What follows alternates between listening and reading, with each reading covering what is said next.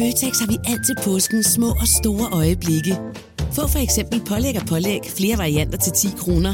Eller hvad med skrabeæg 8 styk til også kun 10 kroner. Og til påskebordet får du rød mal eller lavatserformalet kaffe til blot 35 kroner. Vi ses i Føtex på Føtex.dk eller i din Føtex Plus-app. Før du tænder for dagens afsnit, kommer jeg lige med en disclaimer. Dagens episode handler om en meget ubehagelig sag, hvor en far har seksuelt misbrugt og forgrebet sig på sine 2 børn. I afsnittet der dykker værterne ned i en række voldsomme og eksplicitte detaljer, fordi vi ønsker at være med til at dække sagen fyldestgørende i samarbejde med ofrene. Så sluk nu, hvis det her ikke er noget for dig. I 2018 der begynder hun at mistrives, sådan for alvor, hvor hun begynder at høre stemmer. Hun får meget voldsomme sorte rander under øjnene, altid træt og altså, er i tydelig mistrivsel af en eller anden grund, og vi kan ikke pege på noget, hvad det handler om. Der blev sagt til hende, at hun skulle skade sig selv, at hun skulle skade andre, at hun skulle slå sig selv ihjel, at hun skulle slå andre ihjel. Altså sådan ret alvorligt i forhold til, at det var en 9-10-årig pige. Du lytter til Panser, en ugentlig podcast på Podimo. Jeg hedder Peter Graae, og jeg er kriminaljournalist. Og jeg hedder René Dahl Andersen. Jeg er tidligere narkotikabetjent og undercoveragent ude i verden for PT. Over 2 episoder taler vi om en uhyggelig sag, hvor en far i en årrække har seksuelt misbrugt sine 2 børn, når de var på besøg, efter at han og børnenes mor var blevet skilt. Det overgreb, som begyndte i 2013, og manden blev anholdt i april 2019. Og i de her 2 episoder taler vi med børnenes mor, og vi taler med en tidligere efterforsker fra politiet, som arbejdede med den her sag. Og så taler vi faktisk også med den ældste af børnene, pigen, som har været udsat for seksuelle overgreb begået af hendes far. For at beskytte børnene fortæller vi ikke, hvilken by vi har besøgt for at lave de her 2 episoder. Og vi nævner heller ikke navne på moren, pigen eller den dømte far. Og vi nævner heller ikke børnenes præcise alder, men vi kan sige, at alle overgrebene fandt sted, mens de begge var under 12 år gamle. Her kommer første del af historien, og vi starter med at tale med børnenes mor.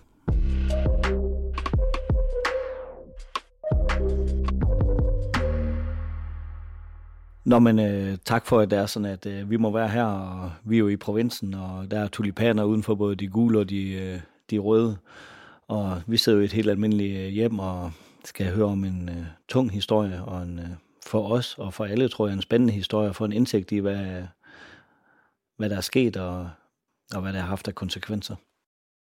Jamen, velkommen, og det er helt okay, at I kommer. Vi har jo været igennem det der hvert, så det her det bliver jo bare en lille ting i forhold til mange af de andre ting, som vi har skulle forholde os til. Som en start vil det være fint, hvis du vil fortælle lidt om dig selv. Jeg er sidst i 30'erne og arbejder i dag i en produktionsvirksomhed som leder. Og ellers så er vi jo meget almindelige danskere. Der er ikke så meget... Altså, jeg er vokset op i en helt almindelig kernefamilie. Så ikke så mange afvigelser fra noget. Altså, det har været helt standard. Ja, du har bare udsat for noget, som heldigvis ikke sker for ret mange familier. Altså, det er jo sådan noget, der plejer, og man hører om, der sker i Amerika et eller andet tosset sted i en kælder. Det er ikke noget, som man kan forholde sig til på nogen som helst måde, når man får smidt det i hovedet. Og når man står med det hele, jamen, så er det jo fuldstændig fremmed, at det her det er noget, der er noget, vi skal forholde os til. Det har været super tosset. Ja, tosset er, det er måske en meget god betegnelse for det, men hvorfor er det så, at vi sidder her i dag, og du har lyst til at fortælle jeres og din historie? For jeg synes, det er vigtigt, at det her perspektiv kommer ud i forhold til, at der er faktisk ikke...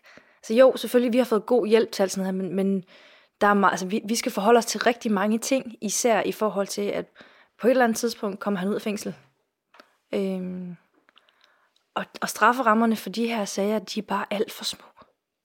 Og vi vender tilbage til det her med, hvad han fik i straf. Vil du prøve at fortælle, hvordan I møder hinanden, og hvornår det er? Jamen det er jo rigtig mange år siden. Vi nåede at være gift i knap 10 år, eller være sammen i knap 10 år. Så efter, at vi fik vores andet barn, gik der ikke voldsomt lang tid, før vi gik fra hinanden, fordi vi simpelthen var alt for forskellige. Kan du fortælle, hvordan de mødte hinanden? På diskotek. 2001 må det have været. En lørdag, tror jeg. hvor altså, vi var i byen med nogle veninder, og det var vældig fint, så stødte jeg på ham. Hans kammerat, og så en af mine daværende parallelklassekammerater, var kærester. Så derfor kom vi til at snakke sammen. 2001, så der er du kun 16 år? Ja. Og hvor gammel er han? 24. Så han er 8 år ældre end dig. Hvordan var han dengang? Jamen for mig var han jo spændende dengang, tænker jeg. Hvad gjorde ham spændende? Muskuløs. Tror jeg, at det der sådan var det eneste, som gjorde ham spændende på den måde. Er han en stor høj fyr? Nej, han var ikke ret meget højere end mig. Jeg kunne aldrig have gået i høje hæle. så vi var nogenlunde på højde, men altså trænet, det tiltalte mig. Var han glad? Var han sjov? Var han en seriøs, alvorlig fyr? Hvordan er... Han synes selv, han var sjov. Tror jeg er det bedste. Men du må vel også have kunne lide ham dengang. Ja, det kunne jeg også. Men det er et helt andet liv. Det er et andet liv, det var i, og det har jeg skilt meget af. Det er ikke noget, jeg på den måde dvæler en masse ved, og bruger ret meget energi på ikke at forholde mig til det dengang. Det tror jeg simpelthen, jeg gjorde grundigt, dengang jeg startede på det. Jeg kan ikke huske ret meget fra dengang. Er det svært for dig at sige noget pænt om ham i dag? Ja. Helt vildt. Hvorfor? Fordi jeg synes ikke, han er et godt menneske. Jeg blev lidt nysgerrig, fordi at han var 24, og du var 16, og nu ved vi, hvad der er sket sidenhen. Lignede du en 16-årig, eller lignede du en, der var yngre dengang? Jeg lignede en, der var ældre. Jeg har altid været moden af mine ældre, så det har ikke været et flag på den måde, at jeg skulle have set yngre ud, men jeg er ikke i tvivl om, at det var en ting for ham, at jeg var det yngre. Det synes han selv var sejt dengang. Og det har da også været noget af det, som jeg har tænkt efterfølgende, om det var derfor, at han lidt mistede interessen, at jeg simpelthen var blevet for gammel. I bliver gift bare 2 år efter? Vi blev gift lige umiddelbart efter, jeg blev 18. Ja, 4 dage efter. Jeg kommer fra et religiøst hjem, så grunden til, at vi blev gift så tidligt, hænger også sammen med, at det skulle vi, hvis vi skulle bo sammen. Og så har vi jo bare, altså begge to haft almindeligt arbejde og købt hus kort efter vi blev gift, tror jeg nok. Og så boede vi jo ellers bare der. Passede hus og have, og det er ikke fordi, jeg som sådan har set nogle alarmklokker i vores forhold på den måde. Men når man tænker tilbage, så kan man godt sige, at altså, han brugte rigtig meget tid på at sidde og spille computer, og på det tidspunkt, der boede vi i et hus, hvor der var mulighed for, at han kunne have et rum til det. Hvad lavede han egentlig ved den computer? det finder vi jo aldrig ud af, men det har der været et spørgsmål i mit hoved mere end en gang. Hvad sagde han selv, han lavede på den computer der? Det må jeg næsten have talt om. Han spillede, hedder det rollespil, eller sådan noget. Altså de der... World of Warcraft og sådan noget. Ja, sådan noget. Nu siger du, at det var et helt andet liv, og det tror jeg, der er mange, der kan sætte sig ind i, at hvis der man har udsat for noget hårdt, eller hvis der går mange år fra et tidligere parforhold, så er det noget, man parkerer. Har du bevidst parkeret det? Altså har du smidt gamle feriebælter ud og minder og sådan noget fra den tid, I var sammen? Alt, hvad der ikke var børn på, ja. Det er væk. Så du har billeder med ham og børnene på? Ganske lidt. Men de billeder, hvor børnene var på, havde jeg svært ved at sige, at dem ville jeg slet. Fordi det var trods alt af mine børn. Og ligegyldigt hvad, så ville han jo altid være deres biologiske far. Du siger, at det er som om, at på et tidspunkt mister han interessen for dig, og nu tænker du, at du ved ikke om det, fordi du var blevet for gammel. Men hvornår er det, at du mærker, at han ligesom mister interesse for dig? Det var mange år siden. Og det vi har snakket om mange gange, det var, jamen altså... Hans påstand var, at han havde, hans behov for intimitet var egentlig opfyldt i kraft af kram. Der hører jeg, at sexlivet det var dødt, og der ikke var noget, sådan som man siger, hvor jeg kommer fra, der var ikke gang i den inde på lanerne og inde i soveværelset. Ikke efter det. Ikke i forhold til mit behov, nej. Var der nogle røde flag i soveværelset for dig? Nej, det synes jeg ikke. Ikke på den måde.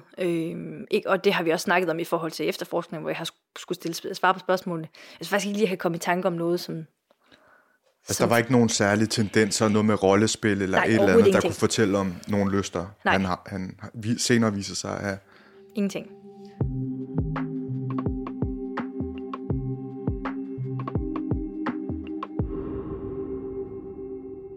Fem år efter I bliver gift, der får I jeres pige, og 3 år senere sønnen. Hvordan er han som far? Jamen, der er han jo lidt todelt, fordi med vores datter, der er han egentlig ret omsorgsfuld. Og det er så, ja, vores søn kommer som sagt først senere. Og virker som sådan til at være en god og kærlig far. Engageret i vores pige, og det er, som det skal være. Jeg blev så diagnosticeret med noget sygdom, som gjorde, at jeg fik at vide, at jeg skulle ikke regne med, at jeg ville kunne blive ved med at få børn. Så derfor går der ikke så lang tid, før vi bliver enige om, at jamen, så er vi nødt til at tage stilling til nu, om vi vil have flere børn. Så der får vi jo så vores søn. Men det har han sværere ved at kapere. Hvordan? Jamen, om det hænger sammen med, at der pludselig er flere børn, eller om han ikke lige var klar til det, alt det der blæræs, eller det var søvn, eller det faktum, at det er en dreng i stedet for en pige. Han har i hvert fald sværere ved at kapere, at vi er blevet forældre igen, end han havde i første omgang. På det tidspunkt, der går han også arbejdsløs og har gjort det et stykke tid. Og samtidig med det, så har vi egentlig fået at vide, at altså, hvis ikke han snart gør noget, så ryger han på kontanthjælp. Og i kraft af, at jeg har arbejde, jamen, så vil jeg stå med forsørgerpligten for os begge to. Og det er jo ikke, fordi han ikke godt kunne finde arbejde. Han gider bare ikke. Hvad brugte han sin tid på? Computer. Stopper han med at træne? Han var veltrænet, dengang du mødte ham. Ja, men det er jo mange år før, han stoppede med det. Så det var en mand, der sådan gik lidt i forfald? Ja, men det tror jeg egentlig, han gjorde umiddelbart efter, vi blev gift. Hvis ikke før. Er det dig, der vælger, at I skal gå fra hinanden? Ja, det er det. Jeg kan ikke huske præcis, hvordan det var, da jeg sagde til ham, at jeg synes, det er begyndt at være svært nu. Men jeg fortalte ham, at altså, det her, det fungerer ikke særlig godt længere. Jeg synes faktisk, at det er træls, at jeg skal være voksen for os begge to. At jeg lige om lidt står med den økonomiske byrde for os begge to. Og jeg har brug for at se en forandring, hvis jeg skal få det her til at være en varig ting. Og der er sket lige præcis ingen forskel. Så der gik ikke ret lang tid, jeg tror det var 14 dage, 3 uger, fra jeg har præsenteret ham for tanken, til jeg siger til ham, det her det kommer ikke til at gå. Og det er så i 2011, slutningen af 2011, at I bliver skilt? Ja.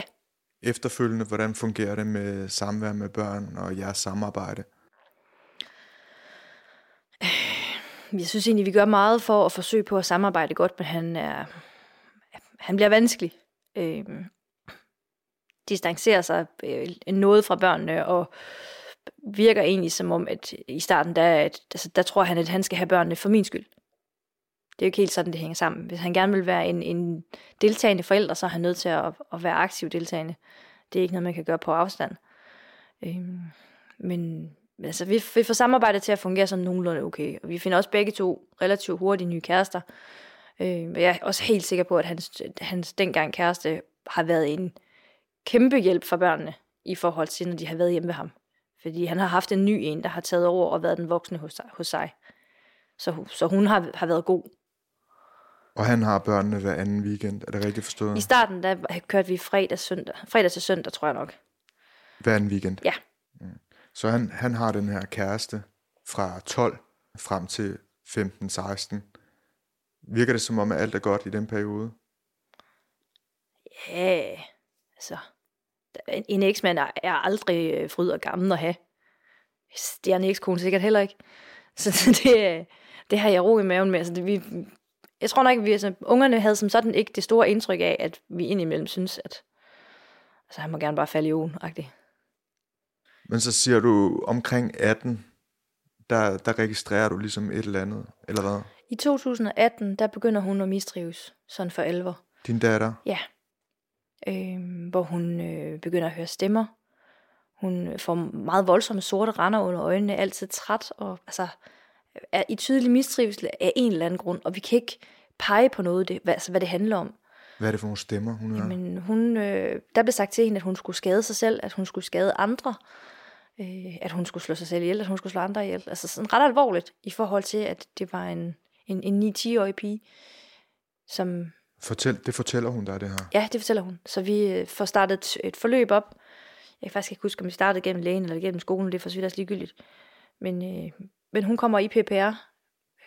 Hvad er PPR? Det er pædagogisk-psykologisk rådgivning, som tager sig af børn med vanskeligheder af den ene eller den anden grad, og finder ud af, jamen, altså, hvad kigger vi på? Er hun i noget psykose? Er hun i ADHD-spektret? Eller er hun i autismespektret? Hvor er vi henad? Og det er så det, der blev startet op på det tidspunkt. Det må være meget skræmmende at høre de her stemmer her. Det var det jo også. Ja, det er jo helt fuldstændig tosset, og på den måde skulle have sin datter med ind og få at vide, om hun har psykose. Deltog din eksmand i det her forløb, og var det noget, I talte om? Det var noget, vi talte om, men det var mig, der var den bærende enhed i at finde ud af, hvad det handlede om. Men dengang vi skulle til børnepsykologisk hospital, der var han med. Jeg kan stadigvæk huske den biltur, fordi den har jeg bare tænkt på så mange gange efterfølgende, at vi sad sammen i bilen og snakkede om, hvad det var, der var galt med vores lille pige, for at finde ud af, hvad det var. Og han gav os udtryk for, at han havde ingen idé. Ja. Han kunne slet ikke forstå det. Vi får at vide på det her hospital, at altså, hun har ikke nogen psykose, hun har ikke autisme, hun har heller ikke ADHD. Så hvad der så skal ske, skal vi så have igennem et andet system. Så det kører igennem en skolepsykolog, der skal til at have hende med til nogle samtaler og noget. Det bliver startet op. Hvordan har din søn det på det her tidspunkt? Han har det okay. Han har det fint. Han ville gerne have lov til at spille computer, og hjemme ved deres biologiske far var det jo nemt, for der var ikke nogen regler. For det ville have været bøvlet og sat regler. Så han har egentlig fri spil, fri fjernsyn, fri alting, og mad og sådan noget. Jamen det er jo toast. Fordi det kan man selv lave, så skal man ikke gøre noget som voksen.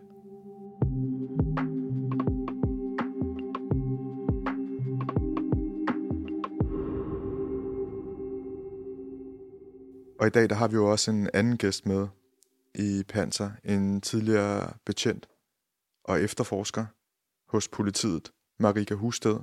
Og grunden til, at vi har inviteret dig, det er fordi, at på det her tidspunkt, i begyndelsen af 2019, der modtager politiet et tip fra kanadisk politi. Så ifølge mine oplysninger, så handler det her tip om, at der er en dansk mand, der har delt billeder af børnepornografisk karakter på et socialt medie, som hedder Kik, som på det tidspunkt var kanadisk ejet. Og bare lige for at forklare det, hvis der er nogen, der ikke ved det, Kik, det kan man sammenligne med WhatsApp og Facebook Messenger og lignende, men med en funktion, som tillader brugerne at oprette offentlige eller private grupper, som man skal inviteres til. Og af nogle mennesker, der er Kik blevet brugt til at dele børneporno. Også fordi man kan oprette sig anonymt, uden at angive sit rigtige navn eller sin adresse. Altså det er Kik, der har en form for filter. Jeg ved over i Canada, der er der sådan en server, som opfanger de her pornografiske billeder. Og selve billedet er egentlig helt uskyldigt. Altså det kunne være... Men det bliver opfanget. Så ser du det her billede, som er blevet opfanget af et filter? Ja, det gør jeg. Og husker du billedet? Ja. Prøv at beskrive det. Jamen det kunne være min egen datter på 3 år, der render rundt en sommerdag ude i haven med bare numser og leger med vand. Altså, så egentlig ganske uskyldigt. Så bare fordi I har fået det her tip fra kanadisk politi, så er det ikke fordi I har en forventning om, at I skal ud til en stor børnepornosag? Slet ikke. Hvad gør I så herefter? I skal ud til manden, som tippet handler om. Ja. Gør man noget særligt, før man tager ud på adressen? Forbereder man sig på nogen måde? Altså man slår som regel personerne op i kriminalregisteret for at se, om de er kendt med noget. Det kan være vold eller børneporno i den her situation her. Og det er der ikke. Så vi kører derud med en ransagningskendelse. Er det her sådan en typisk arbejdsopgave for dig på det tidspunkt? Både ja og nej, fordi jeg har sagt til min leder, jeg kan ikke med børneporno. Jeg kan med børnesager og incest, men børneporno, det kan jeg ikke. Hvorfor kan du ikke have noget med sager om børneporno at gøre? Fordi der kan jeg se, det sker. Hvorimod en pige, der kommer og siger, at hun er blevet voldtaget, jamen det ved jeg ikke, om det er rigtigt. Men... Du ser et billede, hvor et barn bliver misbrugt. Det synes jeg er svært. Det er for meget for dig. Ja, det var for meget. Men i og med, at billedet her var så uskyldigt, så tog jeg sagen. Okay. Og hvad er det, der møder jer, da I kommer derud? Hvad er det for et hus? Hvad er det for en mand, I møder? Jamen, vi kommer derud, og der ligger cykler og legetøj udenfor. Og det virker sådan meget rodet.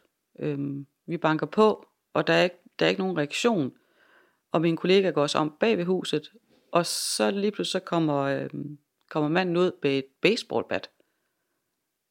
Ja. Og vi står sådan lidt og, jamen det, vi identificerer os og viser politiskilt. Og I er ikke uniformerede? Nej, vi er civil. Så han har måske undret sig over, hvad I har gang i? Det tænker jeg, at det er det, der sker for ham. Og vi præsenterer os og siger, at vi har en renseanskillelse, vi skal lige indenfor. Og det kommer vi, så han er helt rolig og ja, meget samarbejdsvillig. Fortæller I, hvad det handler om? Ja, det gør vi. Hvordan reagerer han på det? Ingen reaktion. Fuldstændig stoneface, kan man sige.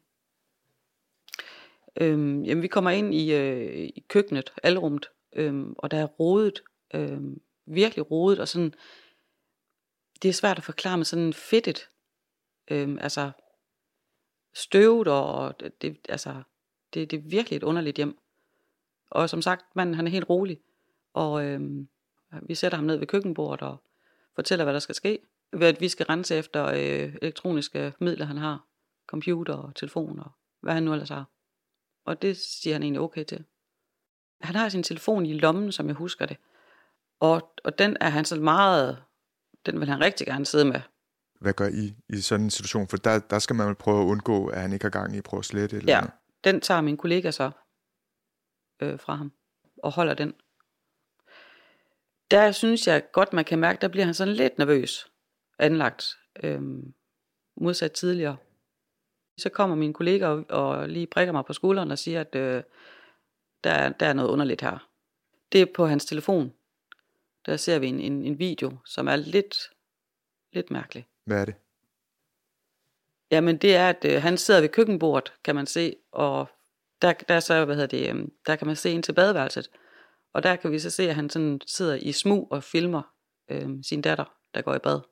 Forholder I ham det på stedet, eller lader I som ingenting? Vi lader som ingenting, og så anholder vi ham og tager ham ind på stationen. Hvad siger han der? Igen, han er helt stille og rolig. Siger bare okay. Så han bliver anholdt på stedet? Ja.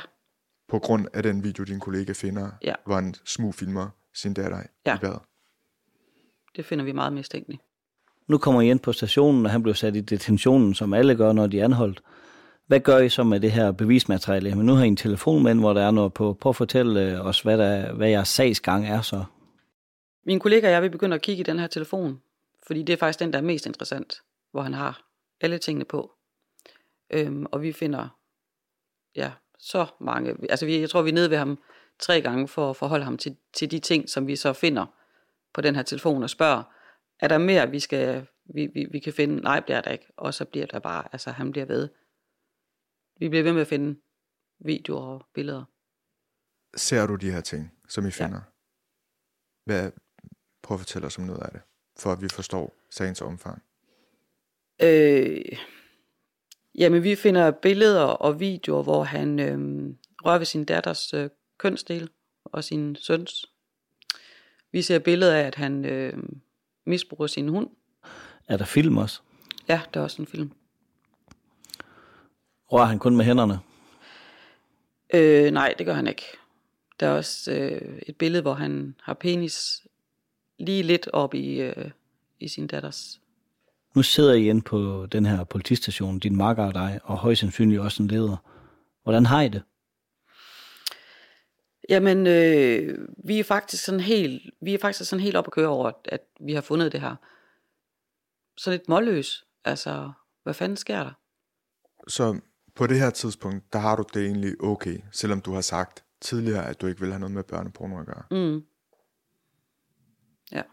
Så det her det er kategori 1, 2 og 3, og kategori 3 er den værste af dem, af de her 3 her, ikke? Og det kan være billeder og video, der viser penetration mellem et barn og en voksen. Ja. Er der andet, I stusser over? Han har også seksuel omgang med sin hund. Og vi sidder jo alle sammen her og sådan og rynker bryn og skærer ansigt og sådan. Det er sådan meget afvigende det her. Hvad tænkte I, da I så det her inde på politigården? Jamen, vi tænkte, at manden, han er jo syg. Altså, det var virkelig nogle syge billeder og videoer og beskeder, han også havde skrevet til en. Han skrev beskeder til en. Ja, der er sådan et chatforum, måske det var på Kik, hvor han skrev frem og tilbage med en, med at blandt andet, at han bare vent til din datter, hun begynder at blive så gammel, hun begynder at drikke alkohol, så kan du misbruge hende, når hun kommer hjem og er fuld. Det var sådan nogle ting. Det er meget voldsomt. Ja. Hvornår hører du om politiets anholdelse af din eksmand? Hvordan foregår det, da du får besked om anholdelsen af din eksmand, og de fund, måske også, som politiet har gjort på hans enheder? Jamen, det er to svar, fordi selve anholdelsen får jeg som sådan først at vide om torsdagen. Men om onsdagen, der ringer vores socialrådgiver. Jeg vidste godt, det var vores socialrådgiver. Det er sådan en, har vi åbenbart alle sammen, men man får tildelt en. Og det er onsdag, det er på dagen? Det er på dagen. Og hun ringer til mig og fortæller, at børnene ikke kan eller hvad var det nu, det var? Nej, børnene må ikke komme hjem til ham. Jeg får ikke at vide på det tidspunkt, at de ikke kan. Jeg får ikke at vide på det tidspunkt, at han ikke er til stede, så mit hoved stikker jo helt af. Kan jeg risikere at møde ham nede i brusen, og han så bliver sur over, at de ikke må komme derhjem? Ved han selv, at de ikke må være der? Altså, der er jo 1000 spørgsmål, og jeg kan få svar på nogle af dem. Jeg ved ikke, at han er anholdt på det tidspunkt. Det finder jeg først ud af langt senere. Jeg er så i dialog med hans daværende kæreste løbende, fordi... Altså, for at få info. Ved du noget? Altså. Hvad sagde hans daværende kæreste, når du spurgte ind til, hvad sker der? Jamen, hun vidste heller ikke rigtig noget. Men hun har så været i dialog med hans mor, som havde fundet ud af, at han var varetægtsfængslet. Eller hvad hedder sådan noget? Anholdt, ja. Så meget kunne vi få at vide, at han var på politistationen. Det er stadigvæk onsdag, det her. Det er stadigvæk onsdag. Hvornår får du noget mere at vide? Det får jeg først om torsdagen, efter han har været i grundlovsforhør. Og som jeg husker det, så skulle børnene hjem til deres far om torsdagen. Og på det her tidspunkt, der ved vi ikke, hvad der sker i sagen. Om han bliver varetægtsfængslet, eller hvad der kommer til at ske. Men kommunen siger til dig, at ligegyldigt hvad der sker, så må de ikke komme hjem til deres far. Ah, så ja. Det er også i tilfælde af, at han ikke bliver varetægtsfængslet? Lige præcis. Fortæl, hvad du får at vide om torsdagen, og hvordan din reaktion er på det. Jamen om torsdagen, der er det faktisk Marika, der ringer til mig. Og der får jeg så at vide, at han er blevet varetægtsfængslet. Og det jeg har brugt et døgn på det tidspunkt på at forsøge på at forklare mig selv, at det handler ikke om børn. Det er ikke på grund af børn. Det har ikke noget med børn at gøre, at han er blevet anholdt. Så min verden vælter. På det tidspunkt, der står jeg ude på mit daværende arbejde og knækker sammen. Hvad siger hun til dig? Jeg får at vide, at han har misbrugt børnene. Og så tror jeg ikke, altså jeg får ikke så mange grundlæggende informationer på det tidspunkt, det får jeg først om fredagen, da jeg er ude ved jer. Mm. Og det er jo dig, Marika, der ringer op til hende og fortæller det her. Hvad har du gjort og haft af tanker inden, og hvad er der sker i den telefonsamtale hos dig og i den samtale? Jamen, nu er jeg jo selv mor, og vores børn er på samme alder, så det rammer også mig lidt hårdt, og jeg fortæller... sådan, jeg går ikke i detaljer, men fortæller, hvad der er sket. Altså, hvad det drejer sig om. Fordi det tænker jeg, at man som mor gerne vil vide. Også i forhold til at kan hjælpe sit barn, eller sine børn. Så, ja, jeg kan huske, vi sidder inde på kontoret. Ja, om fredagen? Ja. Om fredagen er vi inde på politistationen og får mere information. Og altså... Jamen, det er jo den ene vemmelige information efter den anden, og på det tidspunkt, der får jeg faktisk ikke engang ret meget at vide. Mm. Det kommer drypvis løbende efterhånden, som I får mere og mere at vide finder ud af mere og mere i efterforskningen, og det hele bare vælter ud af hans elektroniske apparater. Mm. Så der får vi egentlig bare altså, de grundlæggende informationer, og vide, hvad der kommer til at ske. Fordi vi skal jo have noget politi. Der kommer nogen hjem til os fredag eftermiddag, og så kommer vi faktisk til at vente altså weekenden over, fordi børnene skal videoafhøres for at finde ud af, hvad de selv ved eller ikke ved. Nu skal børnene videoafhøres, og starter den her politimæssige proces. Hvordan håndterer du dine børn, da du får det her at vide? Jamen, min opgave er jo faktisk, at de ikke må få noget at vide. Så jeg bilder dem lidt ind, at det handler om, at han har ondt i ryggen, så de kan ikke komme hjem til ham. Fordi jeg må ikke præge dem. Så jeg må ingen information give dem. Super mærkeligt svær weekend. På det tidspunkt, der arbejdede min mand også i weekenden. Så jeg stod alene med ungerne. Det er faktisk den eneste gang nogensinde efter det hjemmefra, jeg tog hjem til mine forældre og sov sammen med ungerne, fordi det vidste jeg simpelthen ikke, hvad jeg skulle gøre. Det må være svært, så du kan ikke spørge, hvad har du oplevet? Jeg må ingenting fortælle dem, fordi de skal have videoafhøringen så rent som muligt. Fik de lidt ekstra omsorg og kærlighed den der weekend? Det tænker jeg, ja. Jamen, så er weekenden overstået, og nu er der nogen, der skal tale med dine børn, eller jeres børn, om hvad der er foregået. Prøv at tage os med på, hvad der sker og hvordan. Om mandagen skal vi så ind til børnehuset, hvor de skal videoafhøres. Og altså, vores børn er ikke dumme, så de kan godt læse, der står afhøringslokale på den dør, de skal ind af. Så det er jo lidt undrende, men de spørger faktisk ikke. Så da de kommer ind til videoafhøringen, jamen, der er det sådan rimelig, uden at de kender noget til noget. Og efter videoafhøringen får de så information om, hvorfor deres far er anholdt, og hvad det handler om, og hvorfor de egentlig er der. Men det får de først bagefter. Hvorfor videoafhører man børnene, Marika? Det gør man sådan, at man bruger videoafhøring i en retssag. Således at børn ikke skal ind i en retssal og afhøres. Hvorfor er det vigtigt, at det foregår på video, det her? Hvorfor skriver man ikke bare ned, hvad der bliver sagt, som man vil gøre med en almindelig afhøring? Det gør man for at skåne børnene, og som Marika siger, så at børn er jo, som alle ved, mere mere skrøbelige end voksne. Og så skaber man nogle rammer i det her afhøringslokale, så det er sådan, der er hyggeligt. Og jeg har nogle kollegaer, som er videoafhører og sådan noget, og nogle gange så tager man kæledyr med ind, altså en hund eller en kat med ind, så der er helt roligt ind i rummet og skaber de her rammer med. Og det man også skal vide, det er, at der er en forsvarsadvokat til stede, som er der på vegne af den tiltalte eller den sigtede. Det er korrekt, og der er også en bistandsadvokat med, og en anklager, og en fra kommunen, og så den politimand, der har efterforskning. Og prøv at beskrive det her lokale. Sidder alle sammen inde i lokale, eller sidder de udenfor og kigger ind? Vi sidder, altså også bistandsadvokater og forsvarsadvokater og sådan noget, vi sidder i et lokale for os selv, og kan følge med på en stor skærm. Og hvad finder I ud af under videoafhøringen? Ingenting. Der bliver ikke sagt noget som helst. Altså jo, de fortæller selvfølgelig, men der kommer ikke noget frem med, at de er blevet seksuelt misbrugt. Hvordan spørger man ind? Jamen nu er jeg ikke uddannet videoafhører, men altså det er sådan med, at man starter med at prøve at fortælle, hvem du bor sammen med, og hvordan er din familie, har du nogle kæledyr, hvad klasse går du i, og sådan nogle ting. Og så spørger man sådan ind til, hvad har din far nogensinde gjort noget ved dig, som du ikke synes var særlig rart? Det kunne være et spørgsmål. Men der bliver ikke de nævner ingenting, som er mistænkeligt. Og hvad, så må I stå tilbage med nogle spørgsmål til jer selv. Ja. Er de for bange til at fortælle noget af de her børn? Kan de ikke huske det? Eller er det slet ikke sket? Mm. Kan du huske, hvordan I havde det bagefter? Ja, det havde vi. Vi synes, det var rigtig, rigtig ærgerligt, og det var også det var også sådan lidt frustrerende. Og alligevel så havde vi egentlig også en god fornemmelse, fordi vi kunne se på dem, at de talte sandt, og de kunne virkelig ikke huske noget. Og det er jo også sådan lidt skræmmende, fordi vi ved jo, at det er sket. Så I sad med en fornemmelse, at det var noget, der blev fortrængt, altså simpelthen udvisket af deres erindring? Ja. Men jeg snakker så med moren og datteren på et tidspunkt, fordi vi skal have datteren undersøgt. Og vi sidder så nede i et lokale, og jeg fortæller pigen her, hvad der skal ske. Og så kigger hun på mig, og så siger hun, er det dig, der har reddet mig? Og jeg sidder simpelthen og får helt kuldegysninger, fordi altså, jeg tænkte bare, shit mand. Jeg kan ikke engang huske, hvad jeg svarede.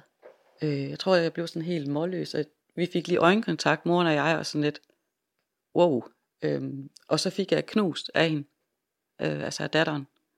Og det tror jeg egentlig bare, at det gav sig selv, at det var svar nok. Hvordan var det, at der var en lille pige, der sagde sådan til dig? Jamen, jeg begynder sådan helt at ryste, fordi det var virkelig overvældende. Stadigvæk? Ja. Var det din politikkarrieres højdepunkt lige der? Ja, det tror jeg faktisk, det var. Og jeg kan huske, da vi så kørte til Aarhus dagen efter, kommer hun ud på parkeringspladsen og kommer bare løbende hen imod mig og får det største kram. Er det fordi, hun på det tidspunkt har fået noget at vide om, hvad der er foregået, eller er det en fornemmelse, hun har? Ja, det har altså, en ting er, at hun har fået at vide, hvad der er foregået. På det tidspunkt, der har de fået meget, meget sparsom info, men dog noget. Vi blev rådet af psykologerne til, at vi faktisk var nødt til at være ret ærlige overfor dem. Så vi har selvfølgelig taget det sådan lidt i bidder. Fordi, hvordan fortæller man forholdsvis små børn, hvordan altså at de er blevet misbrugt, det er jo ord og begreber, de slet ikke kender, så det har de jo skulle lære på nogle fuldstændig bizarre måder i forhold til andre børn. Hvordan gør man så? Hvad gjorde du? Jamen, vi har jo været nødt til at skulle forklare dem, hvad sex var, hvad oral sex var, for at de ligesom har fået at vide, hvad der er sket med dem. Hvordan reagerer de? Jamen, med afsky. Det er børn gør. Forstår de det, begge to? Der er jo lidt aldersforskel mellem dem. I grundlæggende tror jeg godt, de gør på et eller andet plan, men jeg tror også, de har taget ret meget afstand fra det. Og igen, det tænker jeg også, der er meget normal reaktion for børn, at man ligesom siger, det ved jeg ikke, hvor jeg skal putte hen, så det lader jeg være med at putte nogle steder hen, det ligger bare. Du blev rørt nu, Marika, hun sidder og fortæller det der med episoden nu på parkeringspladsen, og det er sådan, at hun spørger, din datter spørger efter, er det dig, der har reddet mig?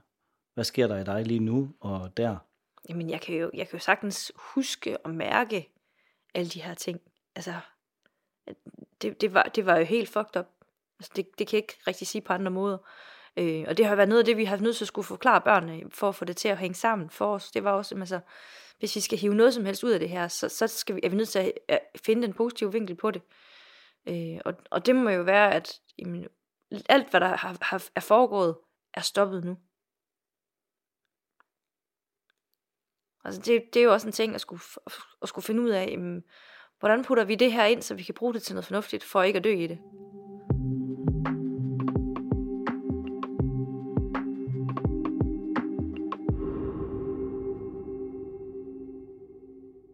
Og det her, det foregår over 6 år, er ligesom hvad man finder frem til, fra 2013 til 2019. Og man kan sige, at han har selv hjulpet jer gevaldigt, fordi han har dokumenteret det hele, ja, med billeder og video. Ja. Og jeg går ud fra, at man kan jo se, hvornår billeder og videoer er taget. Ja, præcis. Er du med under hele efterforskningen? Ja. Får du noget psykologhjælp undervejs? Du er selv mor, og jeg ved, at de kollegaer, der arbejder med det her, det er tungt, og der er nogle regler for det. Altså, jeg vil sige, i en uges tid, der mine kollegaer, vi er sådan helt op og kører over det her. Og så stopper jeg op, så siger jeg til min leder, at vi er nødt til at skal have noget psykologisk debriefing her, fordi ellers så bliver det simpelthen for meget for os. Og det får vi. Hvor er det jer, der kigger på alt det her bevismateriale? Ja. Altså, det er jo tusindvis af billeder, ja, hundredvis af videoer. Kigger man alt igennem? Altså, man skal jo komme frem til det her tal her, ja, så man er nødt til at have en præcis optælling, går ud fra. Ja, det er du. Og for hver billede og hver videosekvens, der er udfærdiget en rapport. Det er korrekt. Og i den rapport beskriver man, hvad man ser. Ja. Hvordan har dine børn det på det her tidspunkt? Hører din datter stadigvæk stemmer? Efter anholdelsen, fætter det rigtig hurtigt ud. Vi finder jo også ud af efterfølgende, at det handler sandsynligvis 99,9% sikkerhed om det, han har givet dem. De finder ud af, at han har givet vores datter et sovemiddel, som har været ret skrap, og der står også på indlægssedlen i den, når man slår den op, at altså, den må ikke engang gives til ældre, fordi de kan ikke tåle det. Det har han så eksperimenteret med på vores datter. Og en af bivirkningerne på den er faktisk hallucinationer. Så det har handlet om det. Måske i kombination med søvnberøvelse, fordi hun jo aldrig har fået lov til at sove ordentligt. Så det stopper mere eller mindre med det samme. Ganske få gange efterfølgende, og der snakker vi nok måske inden for den samme uge, måske 14 dage, at hun nævner, at hun hører stemmer, men hvis vi spørger til hende, så virker det måske mere, som om hun kunne huske, hun har haft dem, mere end at hun egentlig har dem. Så ja, det stoppede med det samme, han forsvandt. Så det, han har givet hende, det er en pille, der hedder Zolpidem. Zolpidem, ja. Og han siger selv, at han ikke har nogen forklaring på, hvordan hun kan have fået det. Ikke? Ja. Jeres søn har også fået noget, et andet stof. Ja, der har han givet ham et stof, der hedder melatonin, som skulle være med til, at de falder i søvn hurtigere, så vidt jeg husker.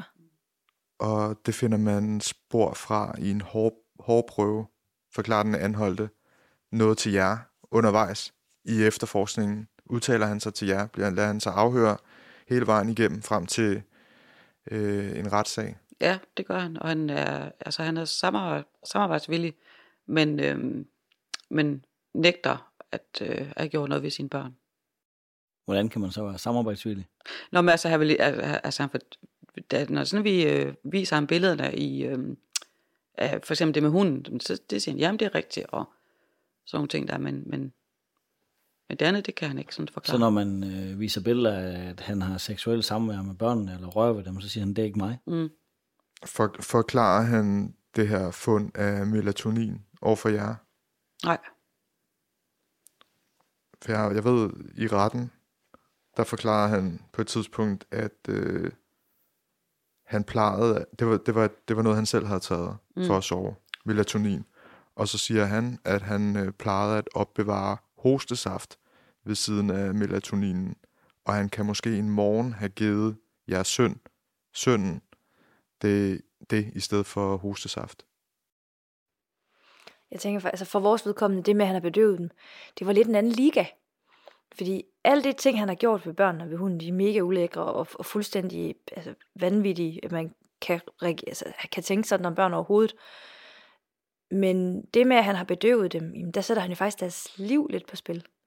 Fordi han kender ikke til, hvordan børn skal reagere på sådan nogle, på den type midler.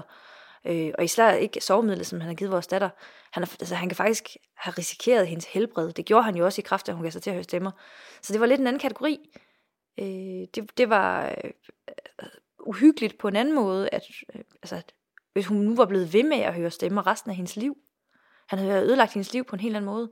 Så nu det, vi har alt det andet, det kan hun måske på den lange bane få psykologhjælp nok til, at det bare er en ting, der findes. Men det andet, der kunne han have ødelagt rigtig meget. I princippet kunne han have slået hende ihjel.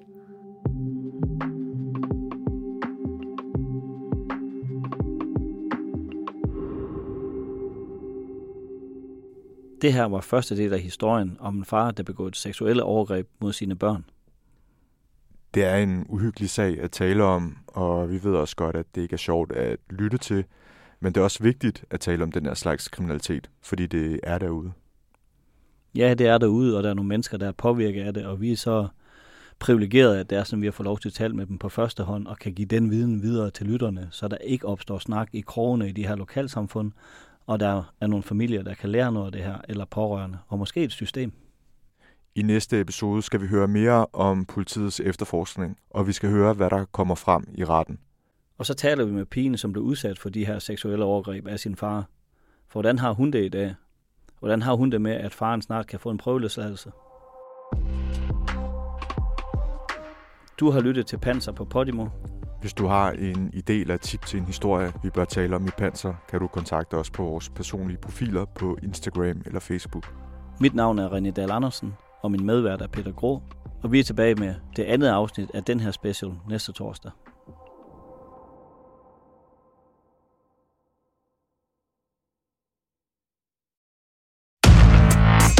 I Bygma har vi ikke hvad som helst på hylderne. Det er derfor, det kun er nøje udvalgte leverandører, du finder i Bygma, så vi kan levere byggematerialer af højeste kvalitet til dig og dine kunder. Det er derfor, vi siger, Bygma. Ikke farmatører.